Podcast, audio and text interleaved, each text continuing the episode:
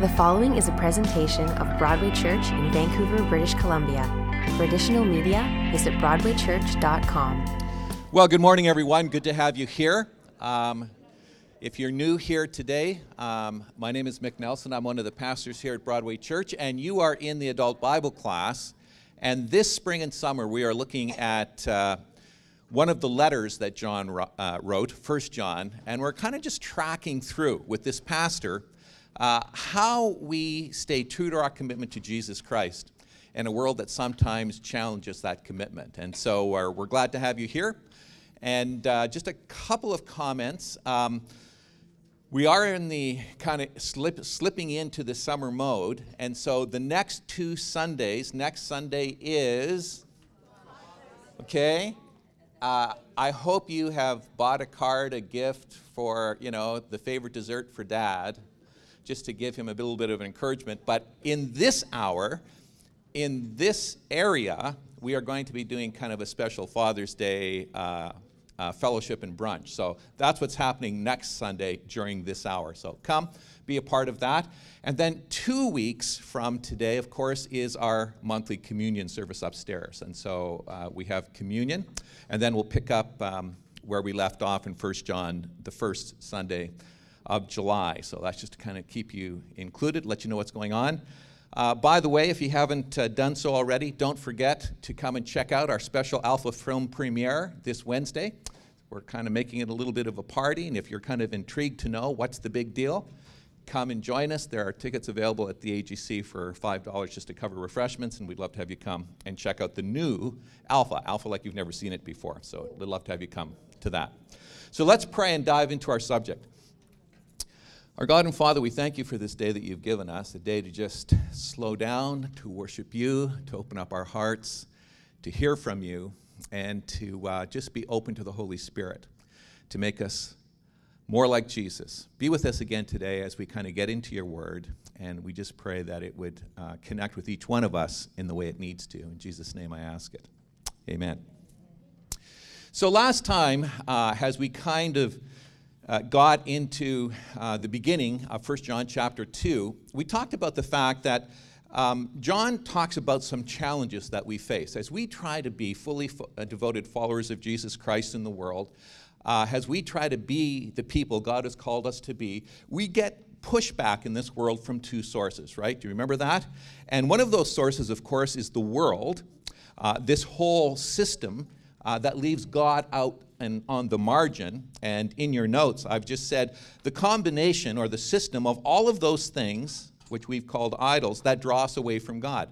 So that whole system um, uh, of the world that draws us away from God. And so, as followers of Jesus Christ, we find ourselves in this sort of tension between being citizens of heaven but also being citizens of Canada. And so, somewhere along the line, we have to work out these um, uh, citizenship responsibilities, knowing that our loyalty to the kingdom of God, uh, you know, kind of overrides our loyalty to any other thing. Uh, and so, our challenge, of course, is to always stay loyal to our Lord Jesus Christ. It's a challenge uh, that we face. And John's quite upfront about it. He says it is a bit of an uphill climb sometimes in our world where uh, most of the people that you live in and move and work with maybe don't know Jesus Christ as Lord and haven't been changed by His grace, and as a result, don't always understand or don't quite get you. Uh, and some of you, of course, know exactly what I'm talking about because you've been in that situation before. But it's not just kind of the world system in which we live, right? There are people who John calls them antichrists little a. Um, I put big A there, but I'm talking little a. And that is anybody who denies Jesus Christ, the reality of Him, and what He can do in a person's life. In your notes, I put down those who deny everything that makes a Christian who they truly are. Think about it. If you are a follower of Jesus Christ and you take Jesus Christ out of it, you may be a churchgoer, but there's no Christian, Christian anymore. Christ needs to be remain at the center. And so for those people who sort of deny the reality of Christ or the importance of what he did or its relevance, of course, they're really taking the heart out of everything that we believe as followers of Jesus Christ. And so John calls them the Antichrist, those people who deny that Jesus Christ is who he said he is. Now, I felt a little bit bad last week because I thought, whoa, that's a bit of a downer, John. I'm kind of letting everybody go out for the whole week, kind of thinking, boy, it's really, really tough out there.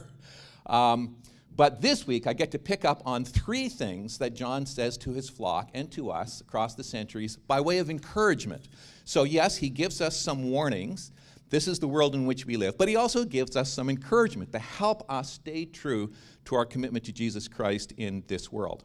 And so, how do we press on in face of the challenges that our world serves up for us day in and day out?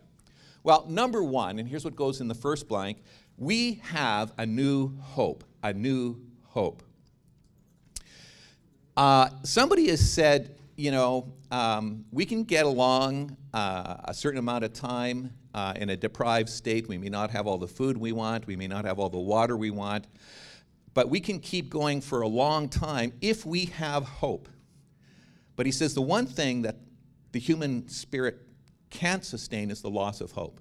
Once you lose hope, eventually you lose life. And that has been proved again and again in some of the great calamities around the world. As long as there's hope, you can keep pressing on and pushing the limits. But when you lose hope, you've lost everything. And so John wants to make sure that whatever is going on right now, friends, he calls them, you know, my little children, what is ever going on right now, friends, I want you to have perspective. I need you to take the long view. I need you to see what's happening now in view of the bigger picture of what God is doing in and around you. I don't want you to get fixated just in the situation in front of you. I want you to understand what's going on in context. And so he writes this at the beginning uh, of this next passage. He says, And now, little children, abide in him or stay connected to Jesus so that when he appears, we may have confidence and not shrink from him at his coming. If you know that he is righteous, you may be sure that everyone who practices righteousness have been born of him. Now, it's interesting that in the writings of John, this is the one place where he uses the word parousia in the Greek, or Christ's second coming, the word we use to describe Christ's second coming, when he comes again to establish his kingdom. This is what John has in mind. He's saying basically, he says, folks, don't forget that what you're facing right now isn't the end of things. That's still coming. Jesus is coming again.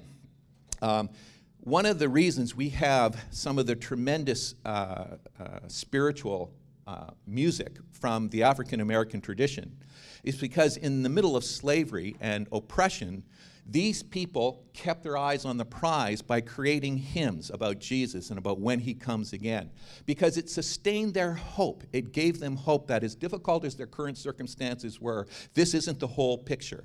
And so many of those songs, that some of them are incredibly inspiring, are really um, spirituals that depict hope. That the challenge of the present moment is nothing compared with the hope that we have. And so John wants to remind his followers that even though they're facing some turbulence, um, Jesus Christ is coming again. And um, if you stay connected to Jesus, you can have this confidence that when you see him, you will recognize him and he will recognize you. There is that um, passage in the Gospels where Jesus tells that parable of, you know, the 10 wise and the 10 foolish virgins. Do you remember that story?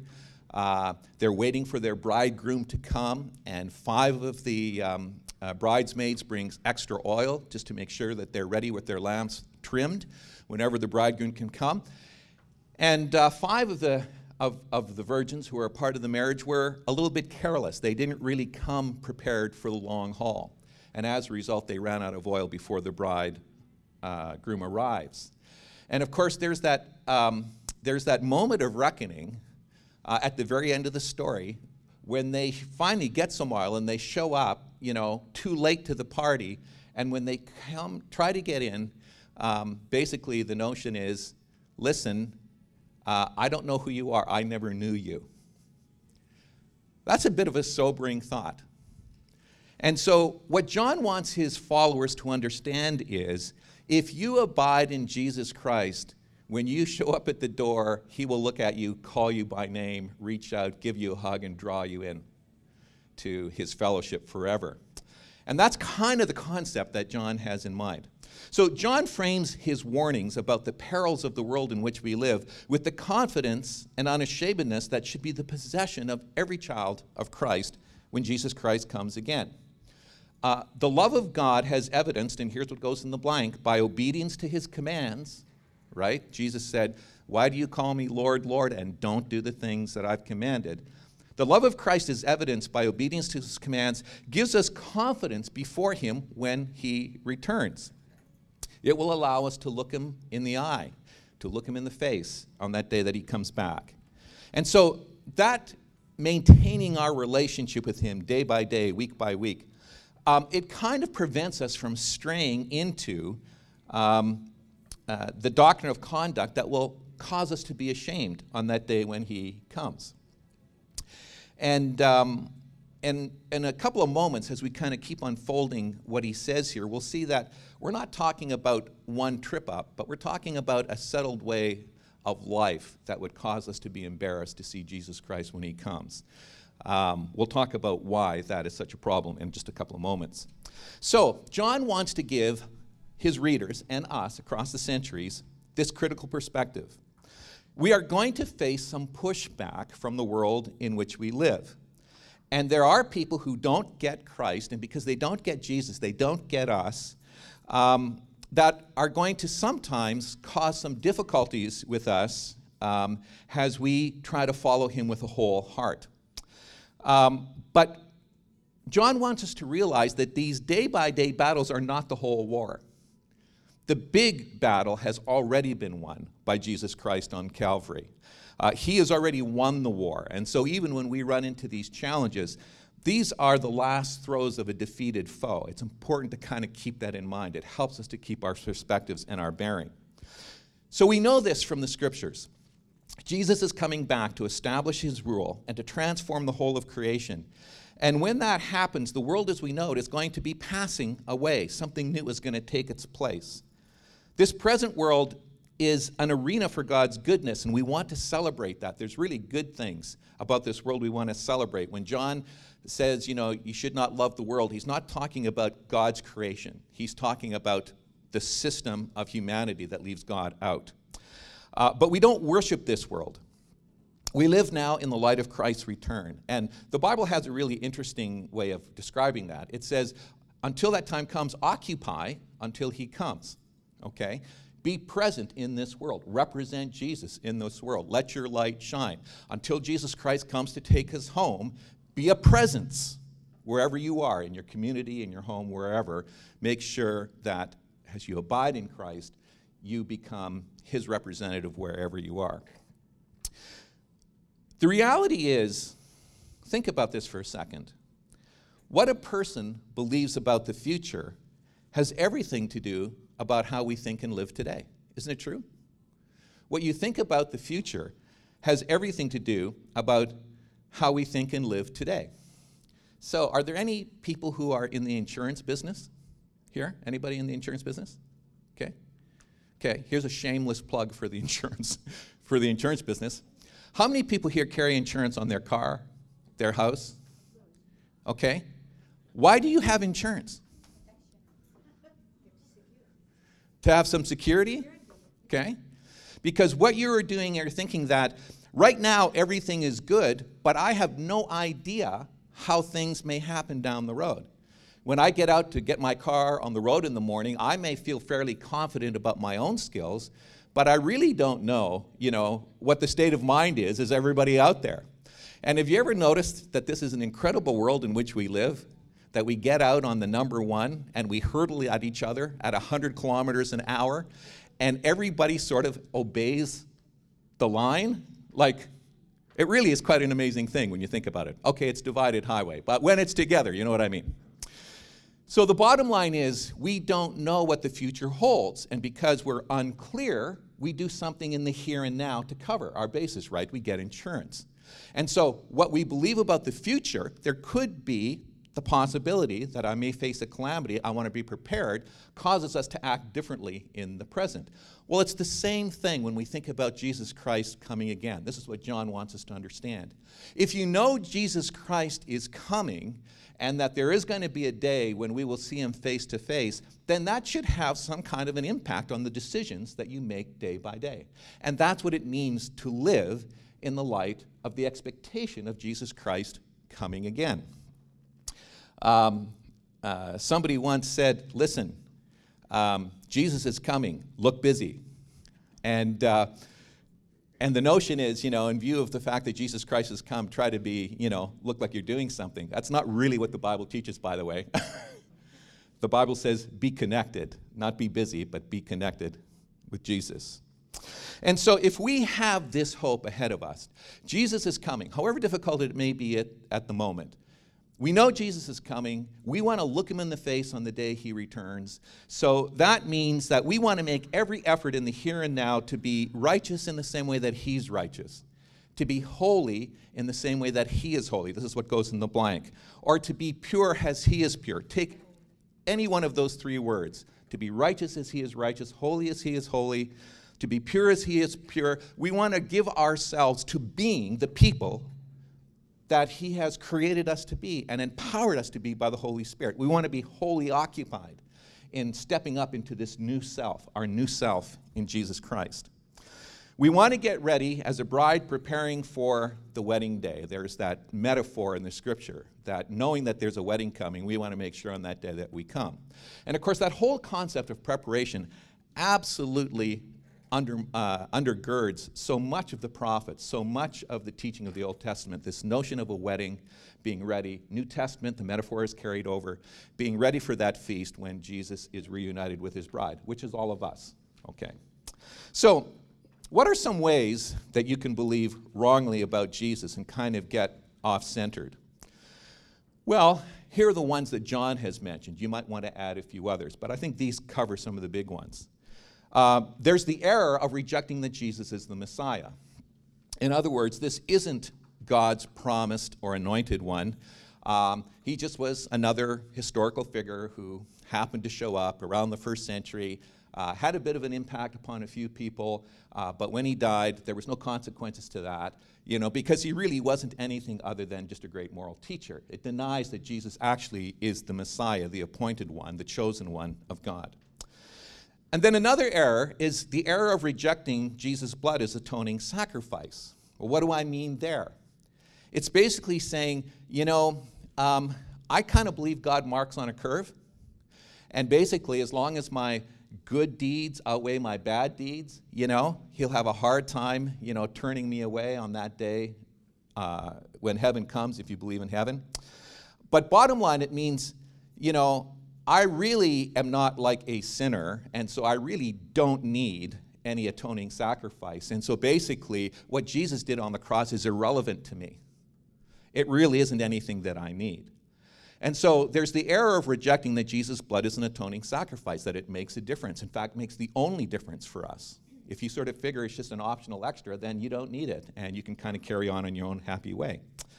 Then there's the error of believing that the Spirit leads away from the Orthodox teaching about Jesus Christ to some other generic spirituality. That was one of the things that John and his crowd was facing, is that there were a number of people in his community before they left who basically said, the Holy Spirit has given us extra biblical teaching. The Holy Spirit has given us stuff that goes above and beyond what the apostles communicated, new truth that no one's ever heard before. And John is saying, don't buy it. Don't buy that.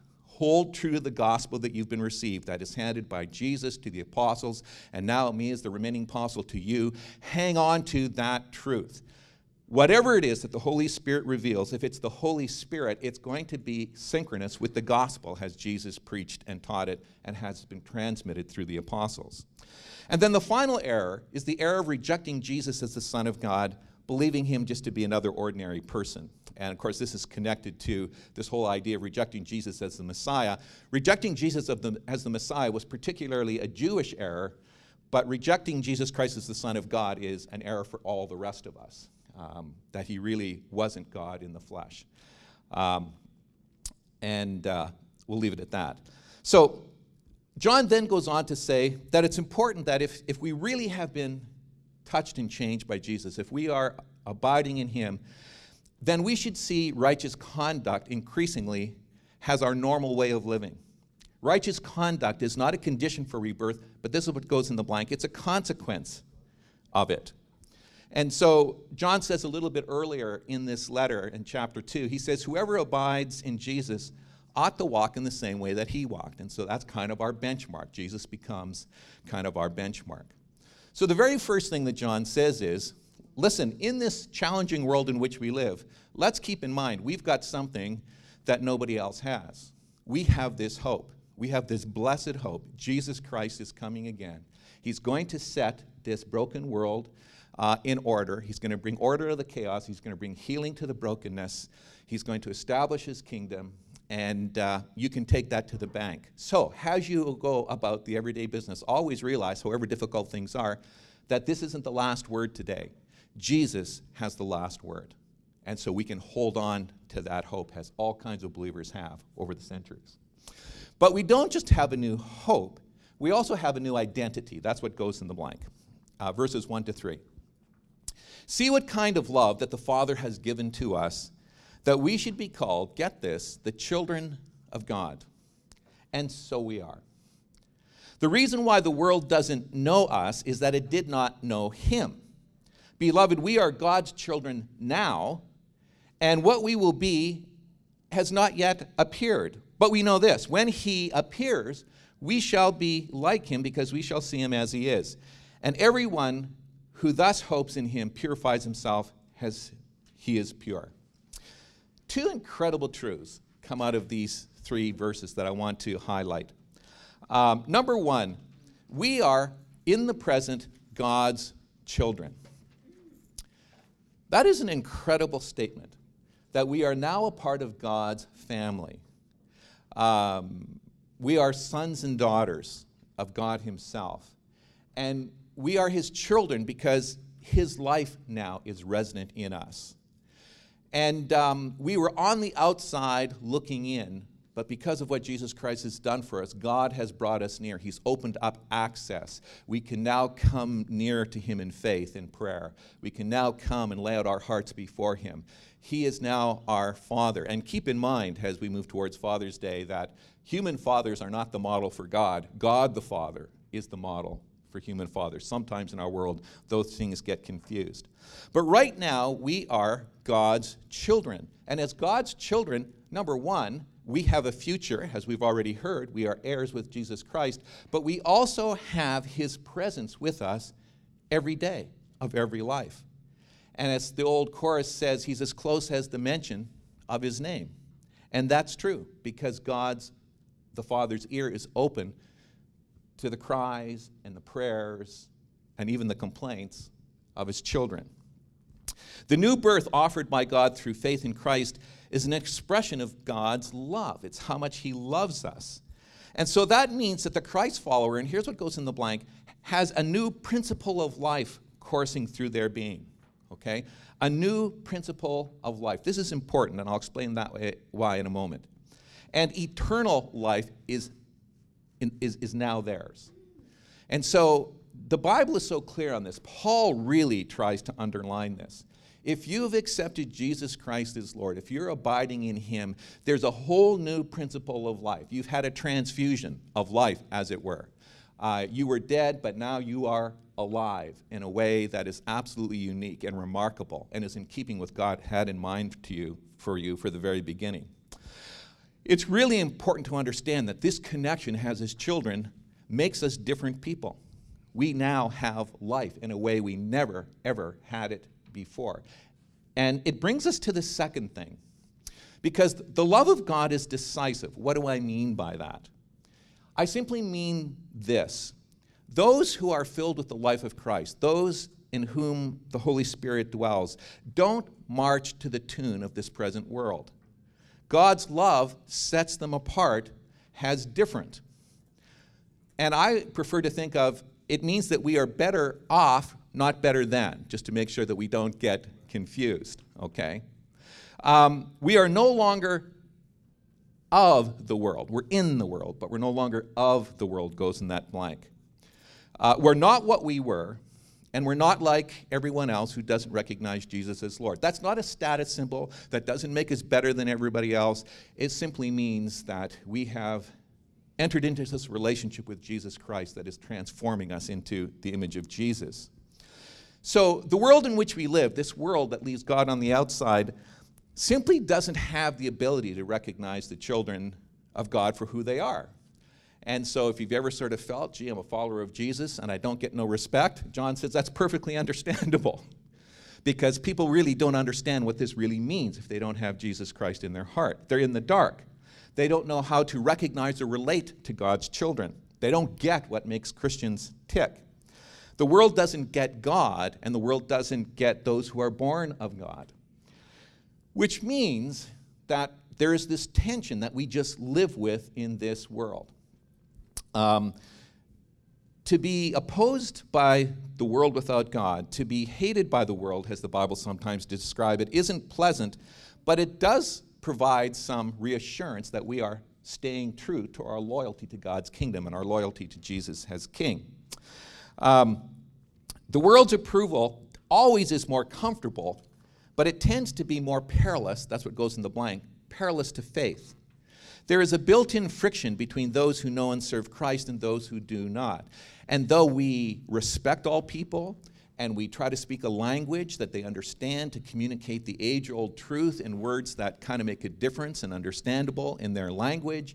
And even though we try to uh, extend grace rather than mercy, the bottom line is there is some uh, lines that simply can't be crossed. And so there's always going to be a little bit of tension between uh, those who are loyal to Christ and those who are not. So um, we may not always look like God's children in the present, but that will all change when He returns, which leads me to the second point. Not only are we God's children now, in the future, we're going to share um, Christ's resurrected existence. We will be like Him and see Him as He is because we will be like Him, like He is now. That has been a tremendous source of encouragement to me. I don't know. What about you as you've read this passage again and again over the years? We are works in progress. We are on the way to becoming like Christ, where we spend a whole lifetime in the school of discipleship trying to become more and more like Him. But when Jesus Christ comes again, when we are resurrected and share His glorious existence, John is saying in that day, there's a lot of confusion that's going to be cleared up. We're going to see a whole lot more clearly then. In fact, we're going to see Jesus more clearly than we ever have because we are going to see him as he is because we are just like him. We're going to be like him. We're going to be translated. We're going to have glorified bodies. No sin, no sickness, not going to grow old, not going to die, not have to deal with the whole sin issue.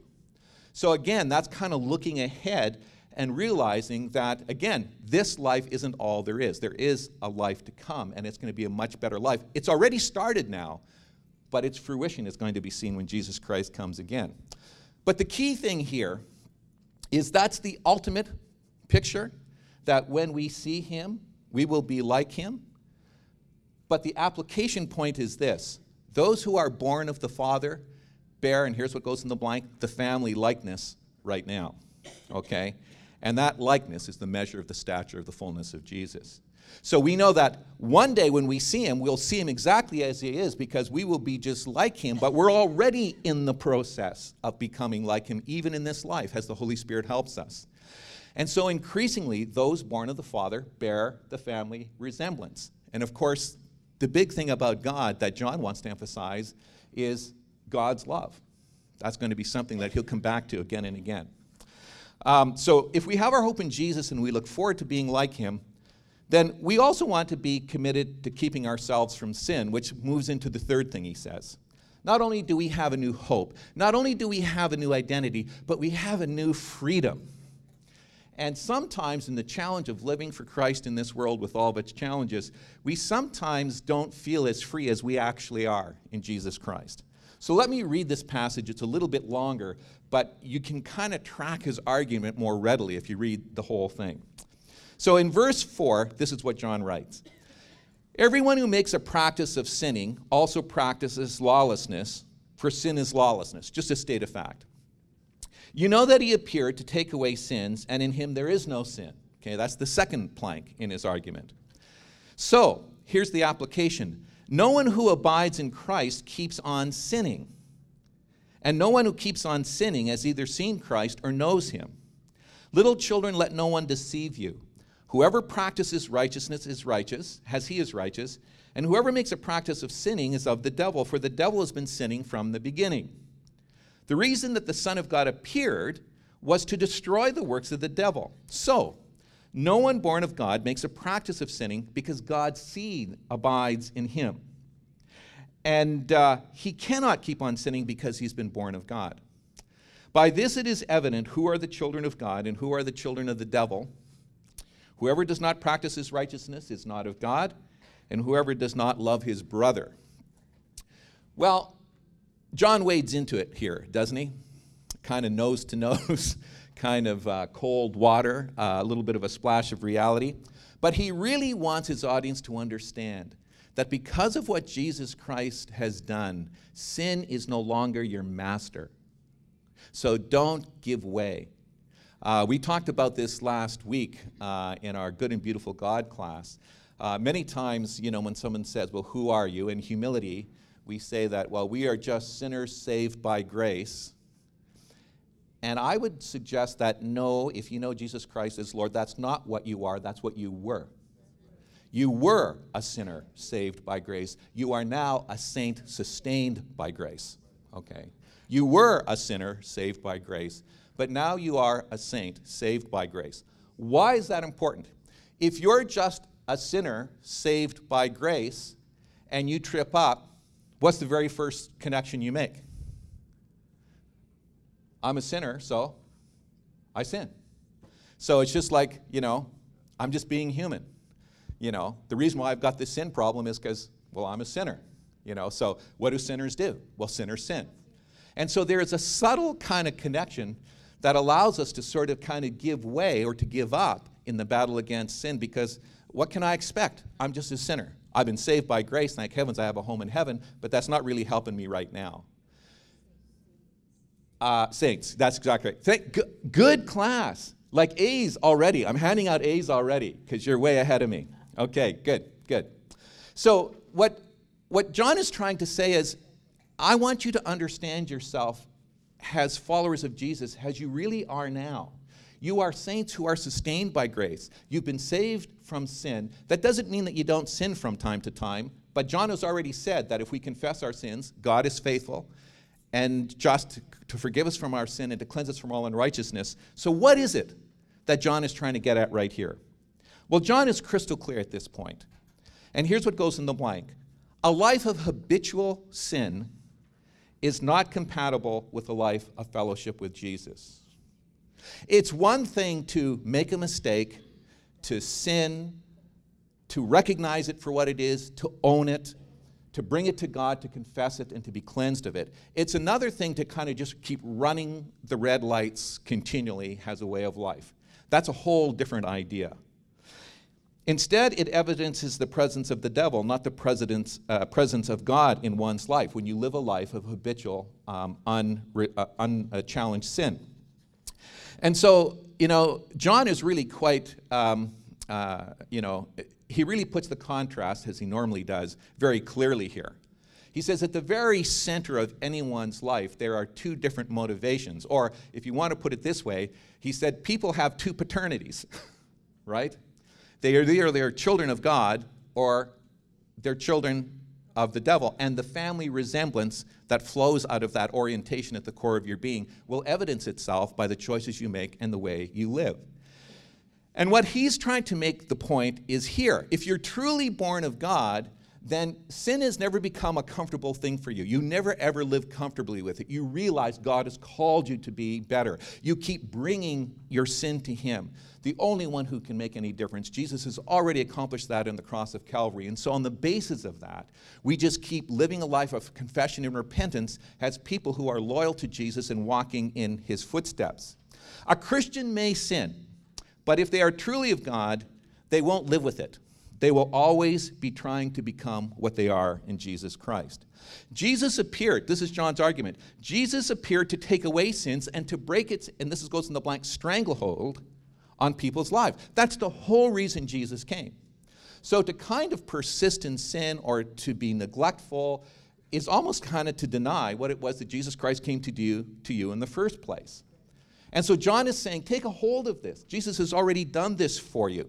Um, no one who is connected and who abides in Jesus will persist in sin. Doesn't mean they won't make a mistake. Doesn't mean they won't make an, an error of judging.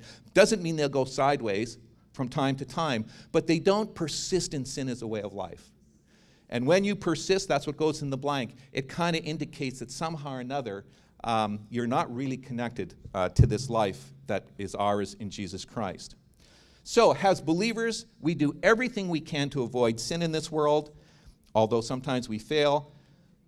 But these failures must take place within, here's what goes in the blank, a settled habit of a life in which sin is no longer setting the tone.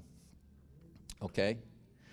Um, and so it's a matter of day by day owning who we are in Christ, recognizing Jesus Christ came to break the power of sin in my life and making decisions in keeping with that new reality and persisting in it and realizing, you know, if I made a mistake once, then my task is not to do it twice. If I do it twice, it's not, not to do it a third time. It's not to let it become a settled habit that I sort of just become comfortable with and live with. So at the end of the day, John is saying it's not what one says, but how one lives is what goes in the blank that distinguishes those who are truly born of God from those who are not. And so John is continuing to build this case.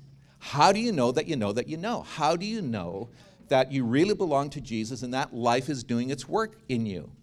He says, well, it still comes down to these three things. He keeps going at this again and again through the letter. How one lives expresses whether or not one is born of God or whether the devil still rules. Those born of God cannot sin in the specific way that unbelievers do, but they must live rightly as God defines it. And love for others is the hallmark of that righteous life. And, and John just so nails this. Um, people who do not love, because God is love, he's going to say this a little bit later on, people who don't love God are not bearing the family resemblance. When you bear the family resemblance as God's children, the same kind of love that sent Jesus to the cross is the same kind of love that impels you to show grace and mercy to other people.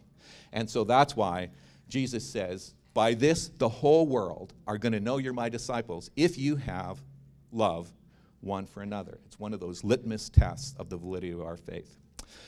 And so John is continuing to help us get a handle on what does it mean to know for sure that we are tracking with Jesus, walking in his footsteps. He gives us some ways of a benchmark to kind of compare ourselves against. Not only to help us live uh, faithful before the Lord, but also to understand the spirit of truth and error as we run into it in the world in which we live. Let's pray.